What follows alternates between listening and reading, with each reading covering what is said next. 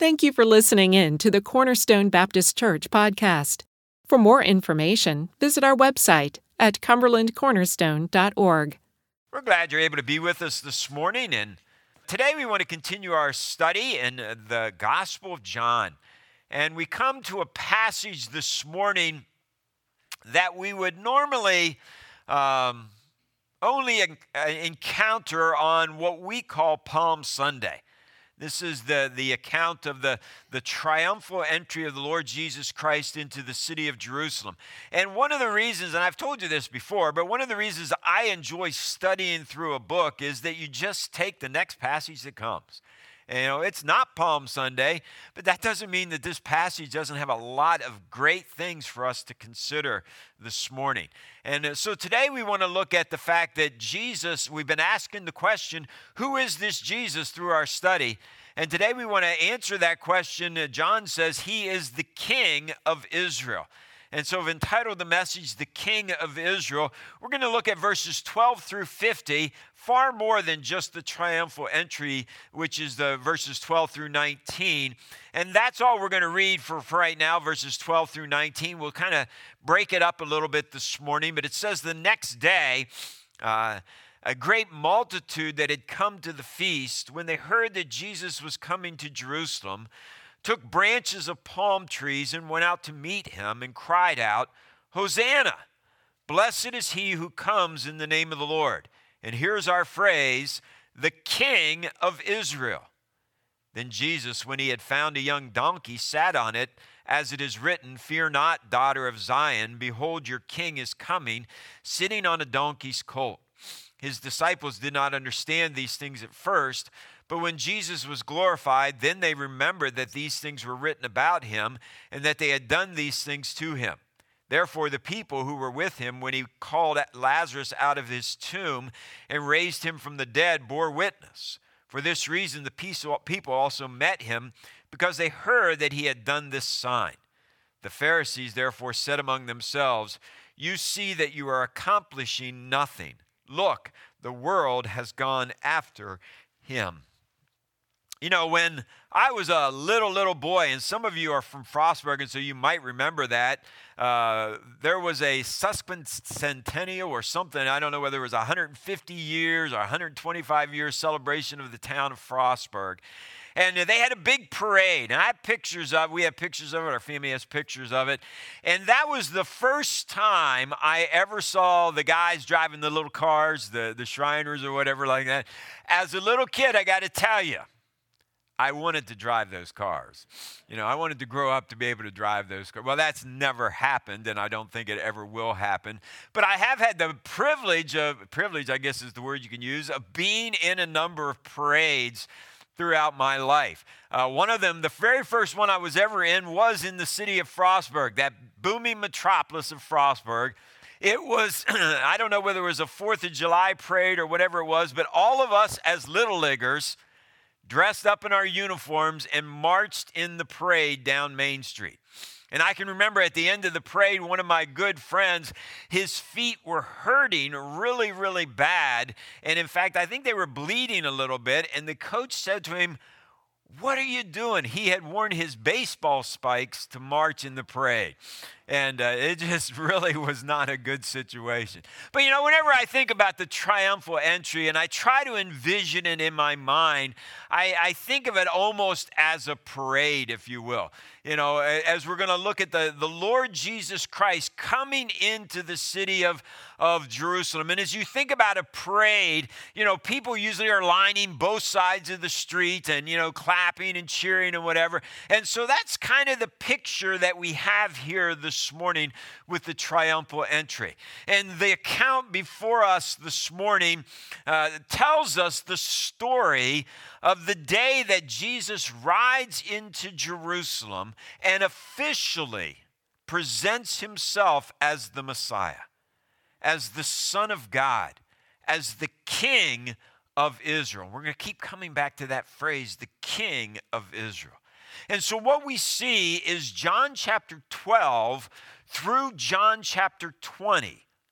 All of those chapters encompass really six days in the life of the Lord Jesus Christ. And, and so we see that, that this is, we are in the final week. Really, we, we could have gotten, taken it back to, to last week as well, the, the dinner in Bethany uh, to celebrate uh, the raising of Lazarus from dead. So really, we're in the final week of the Lord Jesus Christ's life. And John is going to focus a lot of his gospel, obviously, chapters 12 through 20, on that last week.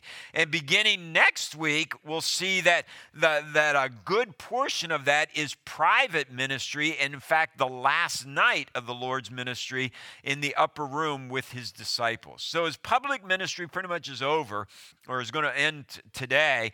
And uh, then the rest is going to be what we call his private ministry.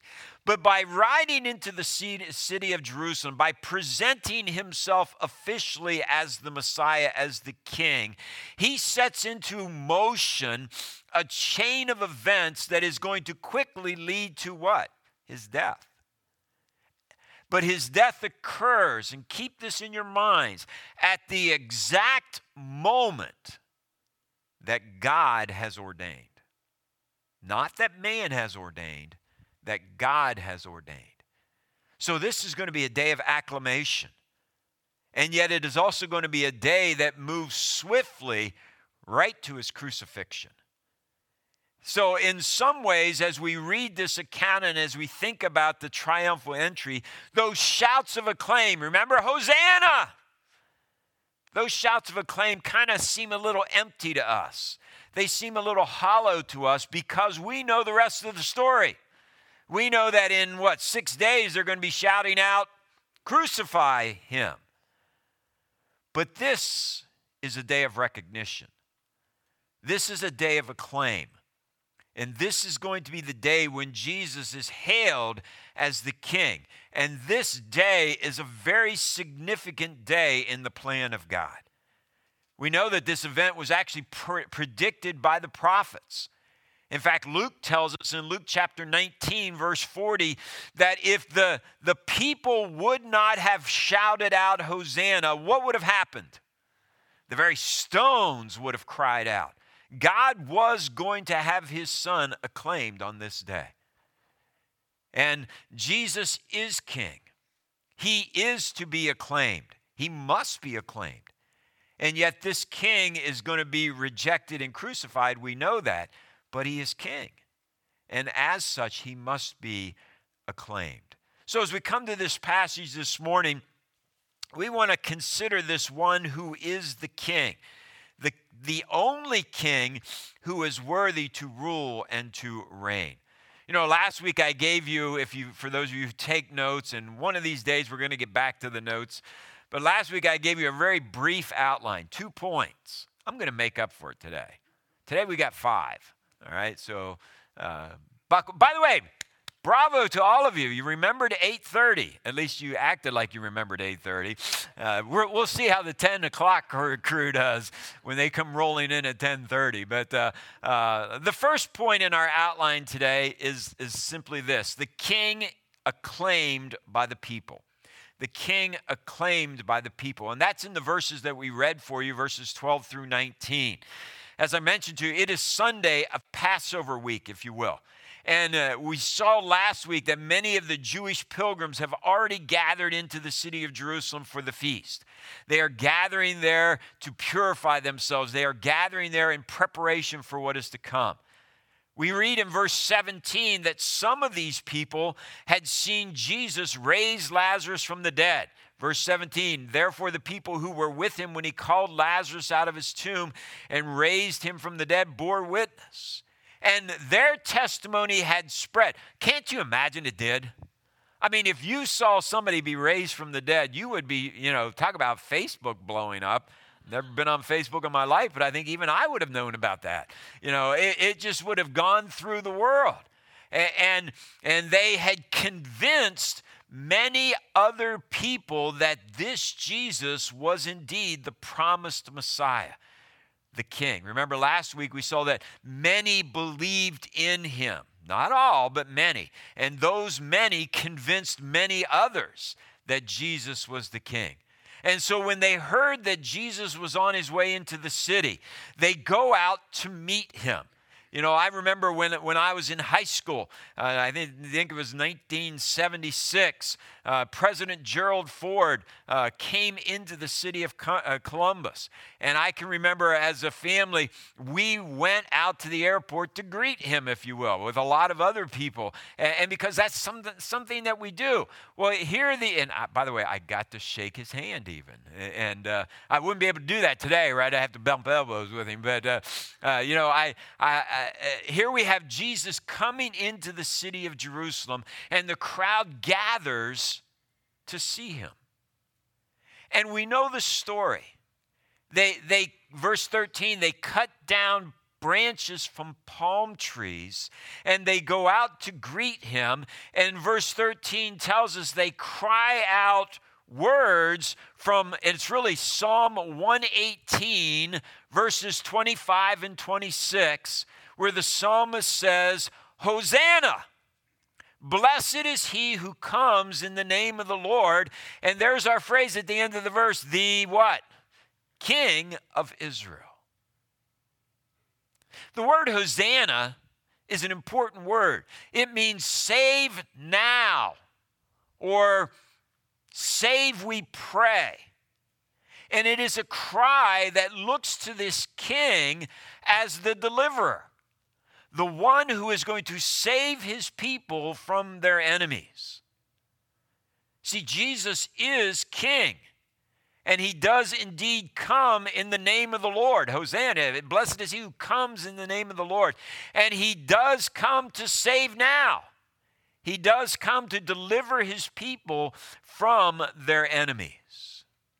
And as he enters into the city, we see in verse 14 that he is riding on a young donkey. And that actually fulfills another prophecy. It fulfills the prophecy of Zechariah 9 9.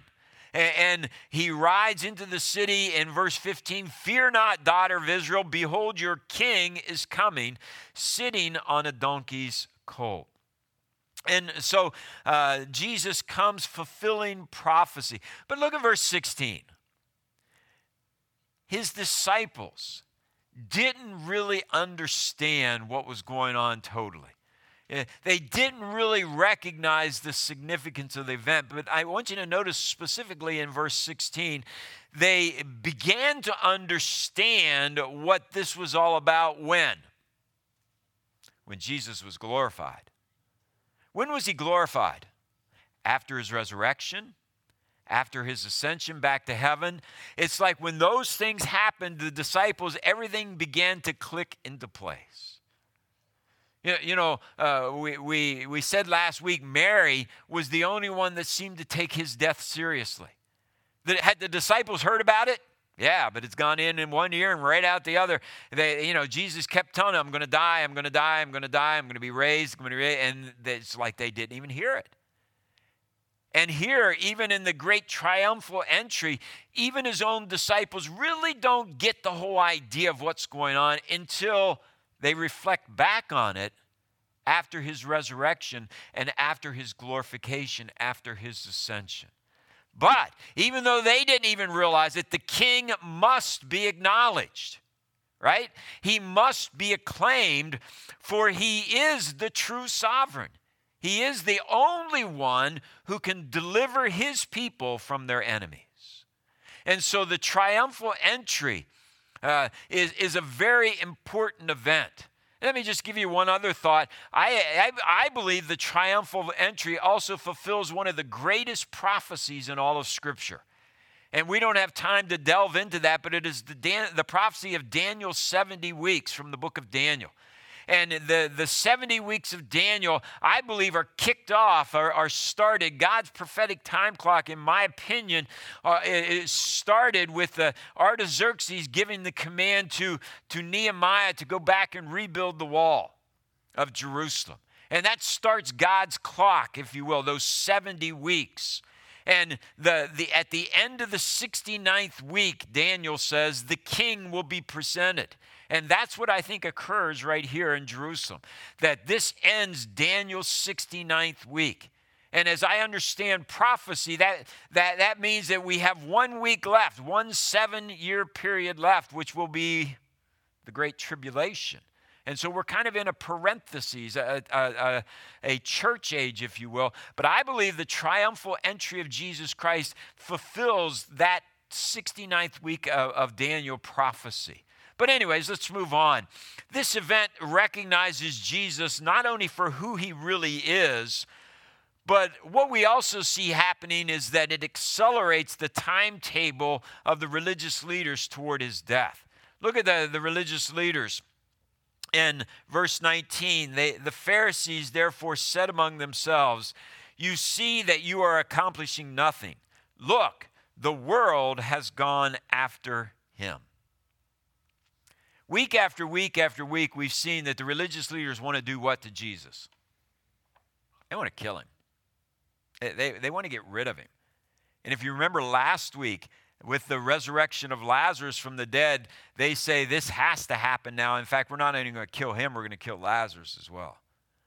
But they then made a determination you know, we're not going to let that happen. We're not going to do that during the feast. We're not going to do that during the Passover. There's too many people in Jerusalem. It could become a, a it could become a riot it become a, a, a, crazy scene. You know, the, the people think he's, and if we go and kill him, man, it, we could have a real problem on our hands. So we're not going to do it this week. And it's like Jesus said, Oh, yeah? You're not? It's not your timetable, it's my timetable.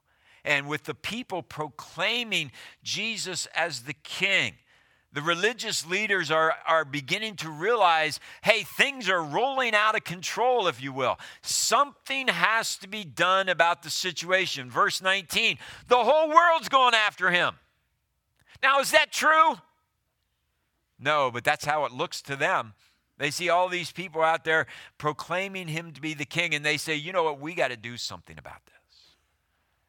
Folks, Jesus is king, he is sovereign and even the timing of his own death is in his total control. It's not going to be the religious leaders who determine when he will die.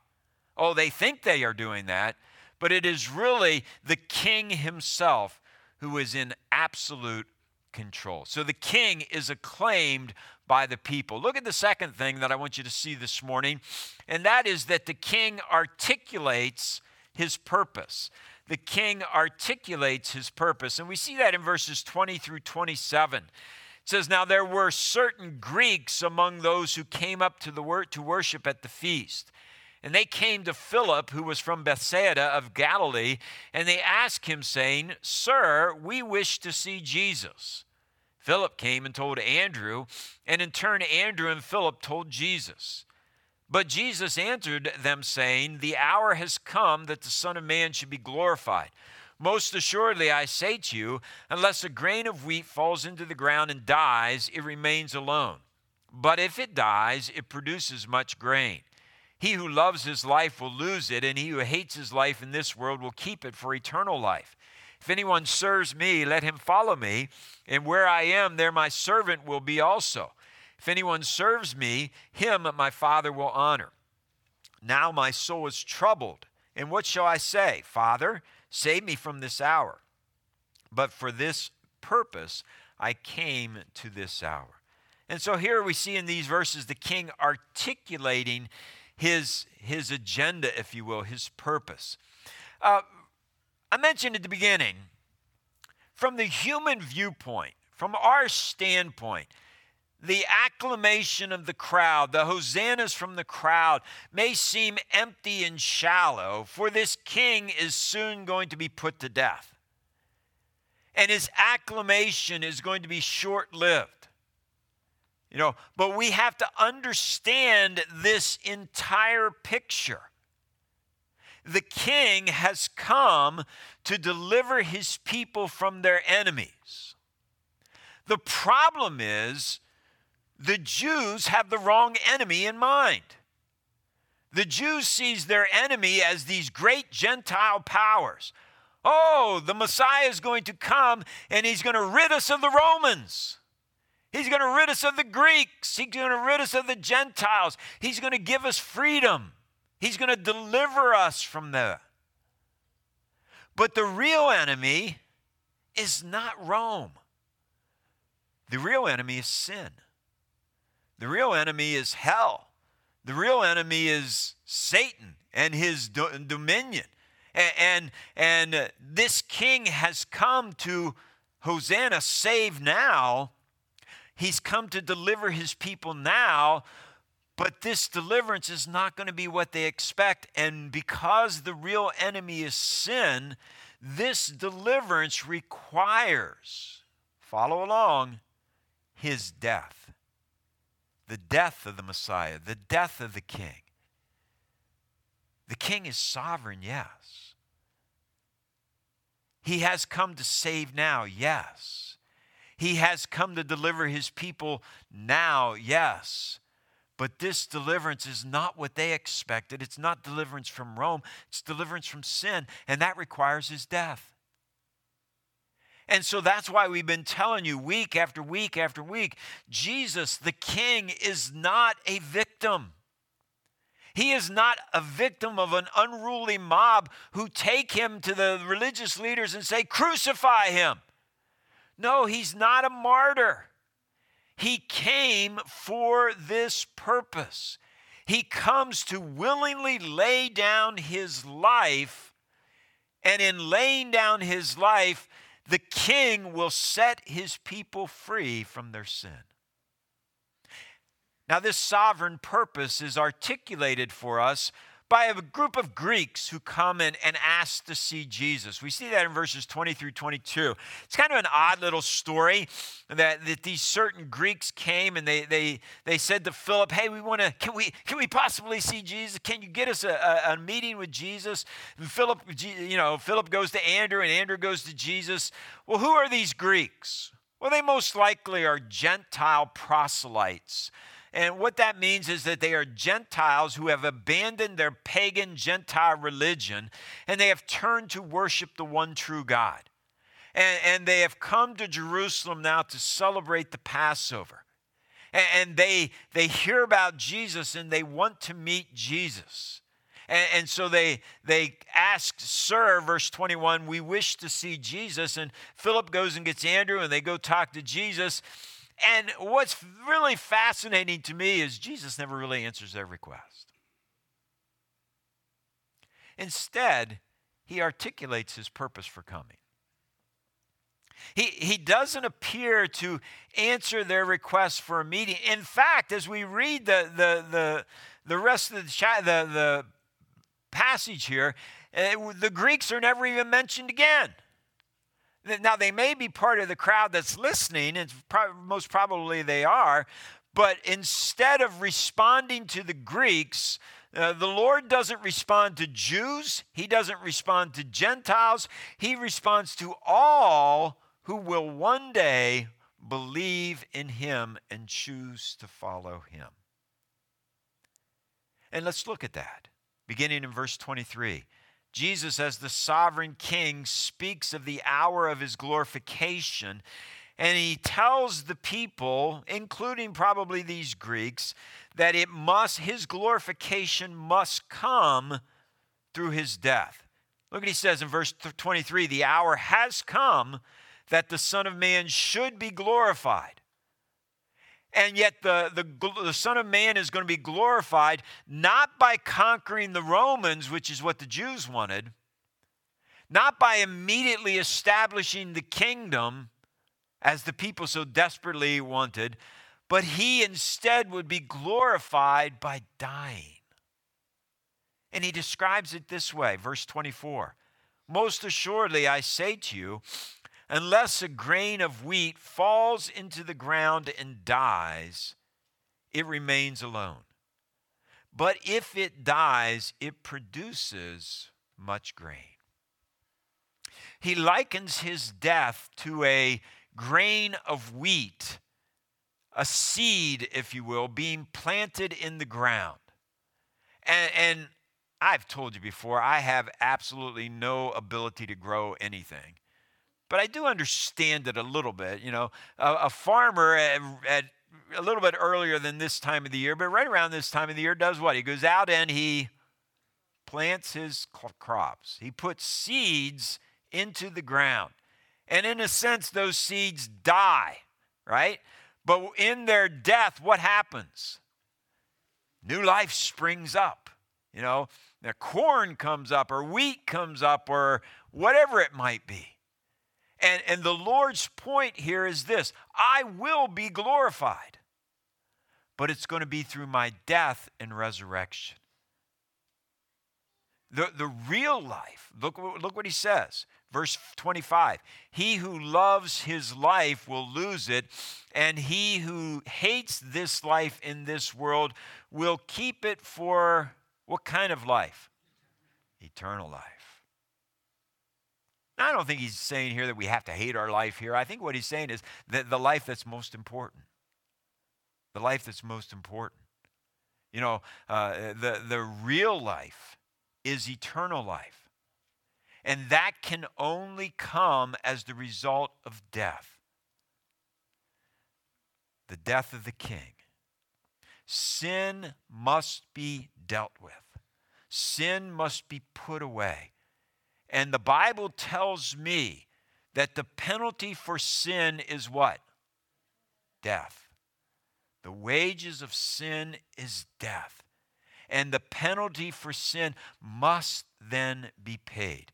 The death of Jesus Christ, the King, on the cross will bear much fruit by providing salvation or providing eternal life for all who would believe, including us here today. Notice what he says then. Verse 27 Now my soul is troubled. And what shall I say? Father, save me from this hour?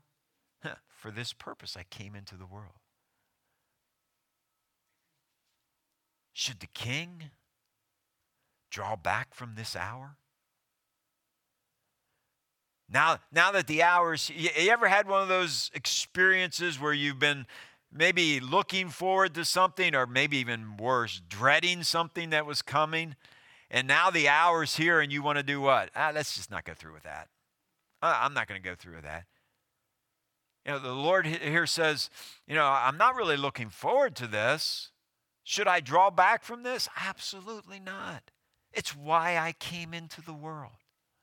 It's why I came into this world. Knowing that his death was central to God's redemptive plan, Jesus says, Yes, my soul's troubled, but I'm not turning back from this hour. In fact, the writer of Hebrews puts it this way. The writer of Hebrews in Hebrews 12, 2 says that for the joy set before him, he endured the cross.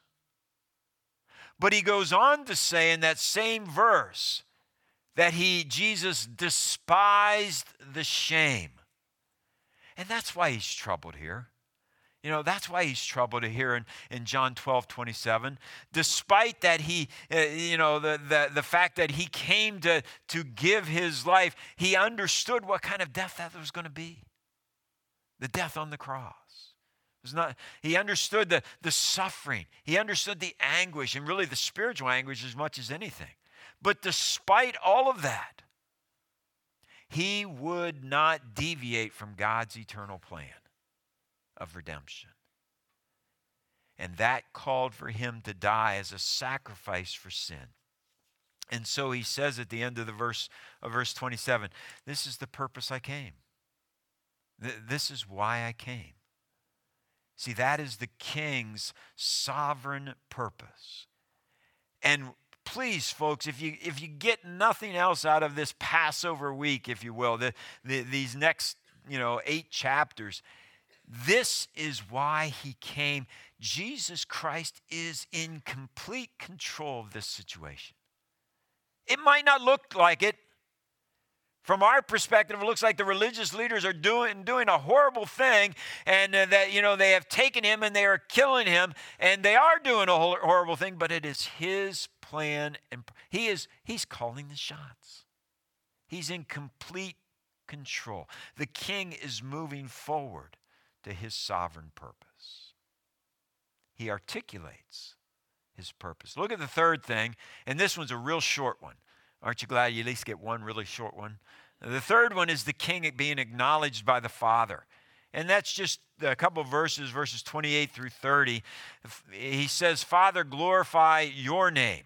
Then a voice came from heaven saying, I have both glorified it and will glorify it again. That would have been amazing, right? But look what happened. Therefore, the people who stood by and heard it said, Man, it's thundering. Others said, An angel has spoke to him. Jesus answered and said, This voice did not come because of me, but for your sake. The king being acknowledged by the Father. Uh, if there's any remaining question about Jesus being the king, it is dispelled here as the very voice of God the Father Himself is heard from heaven speaking in order to attest to the fact that this, this Jesus is the King. The very voice of God declares Him to be the King.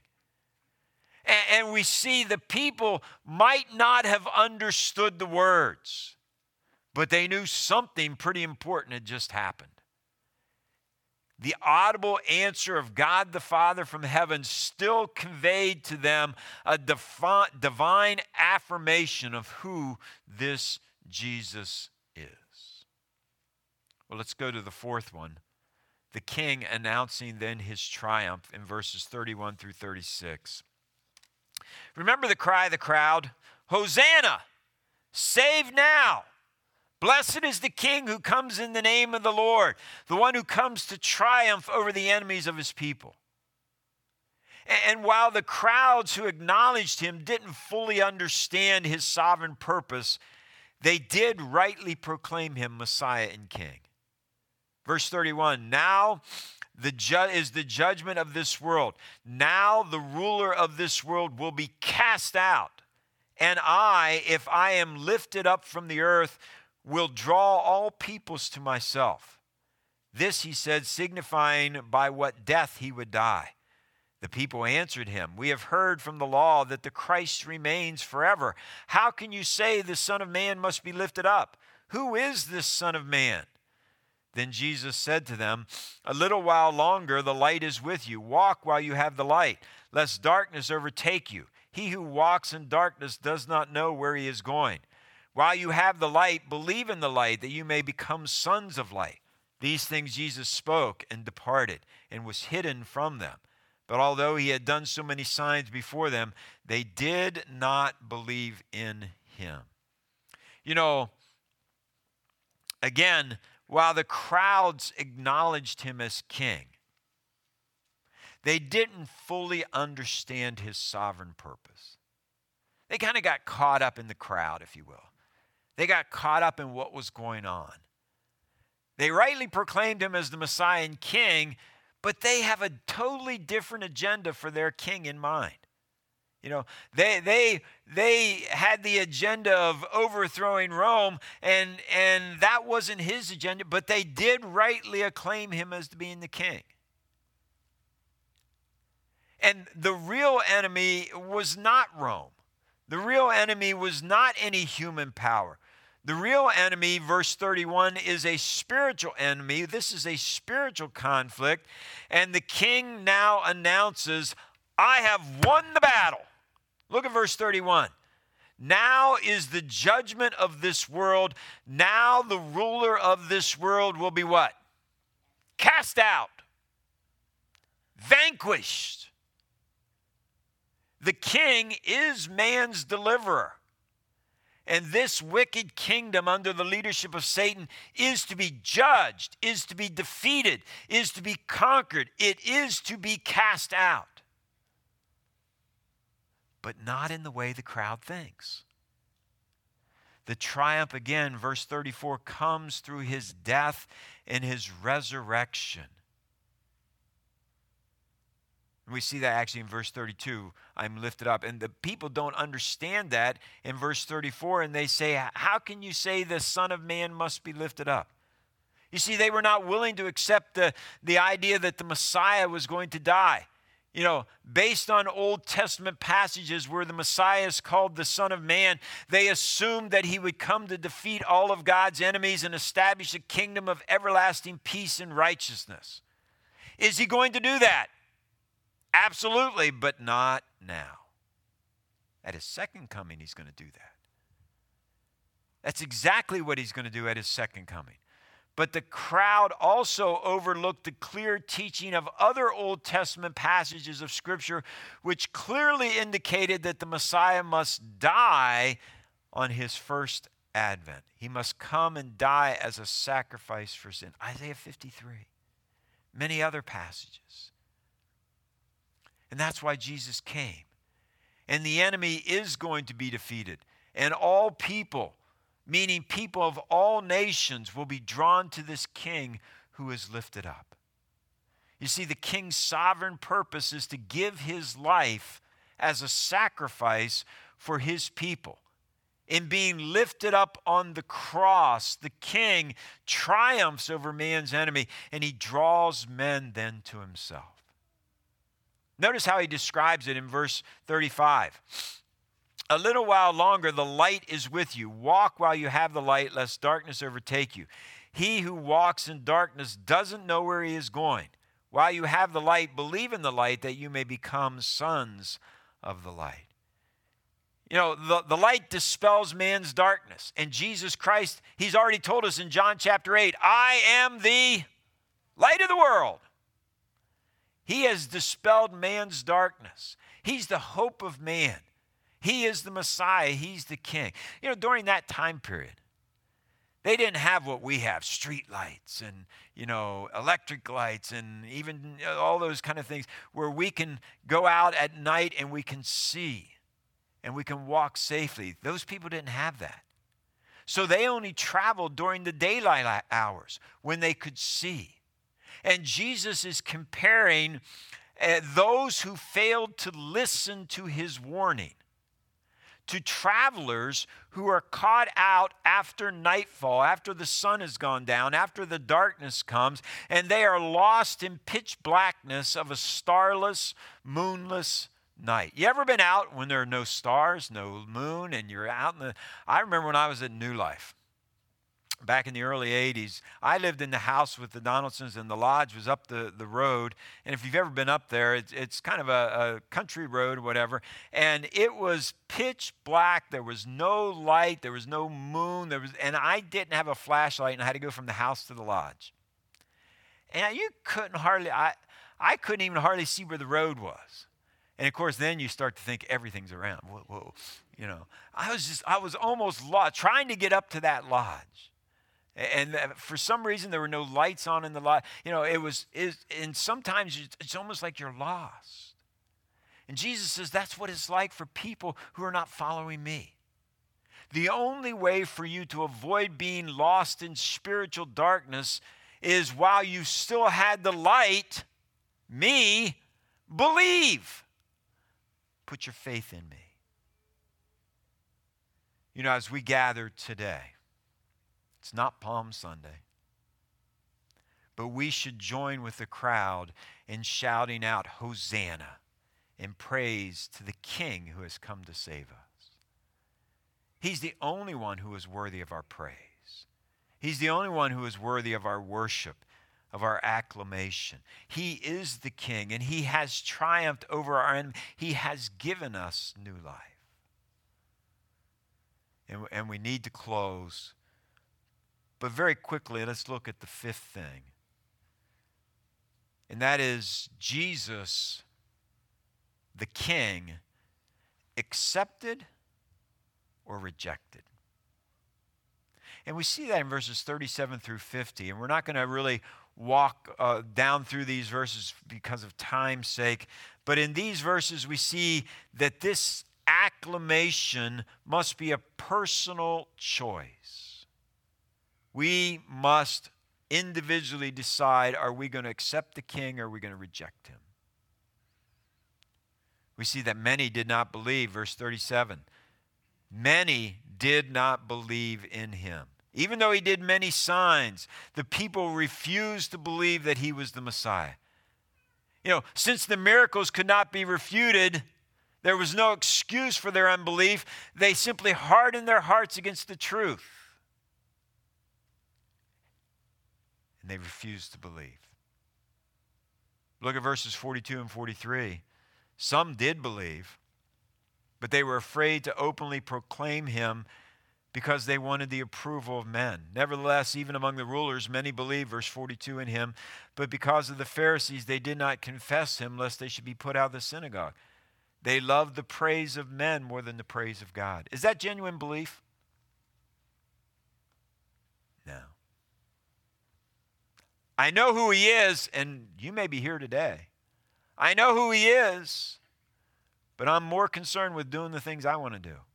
I'm more concerned with what other people think of me. I'm more concerned with what this person says than following the king. Here, these people are really, uh, you know, we kind of say on the doorstep of heaven, if you will. They believe that Jesus is the king, but they're more concerned with what other people are doing and saying. Many didn't believe, and God hardened their hearts. Many believed, but they were afraid to proclaim him openly. And in verses 44 through 50, we see that many did acclaim him. Acclaiming the king is really acknowledging God's plan and purpose. And as a result, those who believe now have eternal life. And I know we kind of blew through those verses very quickly. Uh, but I, I just want us to bring, bring us to this point because we need to close. What have you done with the king? See, he is the king. Whether you believe it or not, even, he is the king. But your eternal destiny will be determined by whether you accept or reject this king.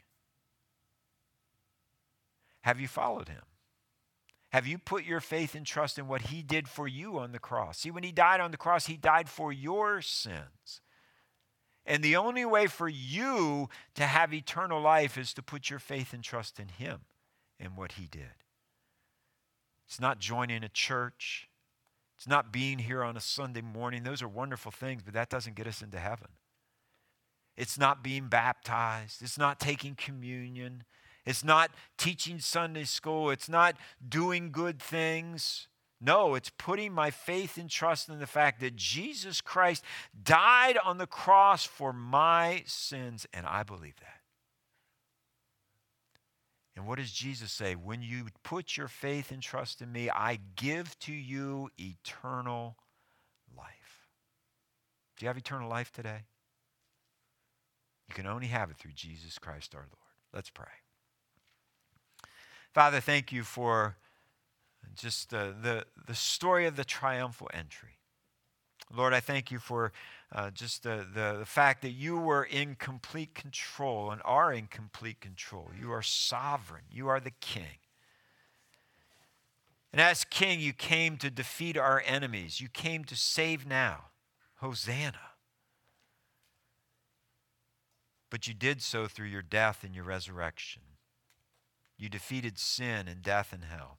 And Lord, as we gather here some 2,000 years later, salvation is still offered to us. And all we need to do is put our faith and trust in you. Lord, I pray for those who are here. I pray for those that are watching this morning as well. That, Lord, if, if they have never put their faith and trust in Jesus Christ, that today they would do that. Thank you for coming and dying for us. In Jesus' name, amen. Thank you for listening. For more information on our church, located in Cumberland, Maryland, please go to cumberlandcornerstone.org.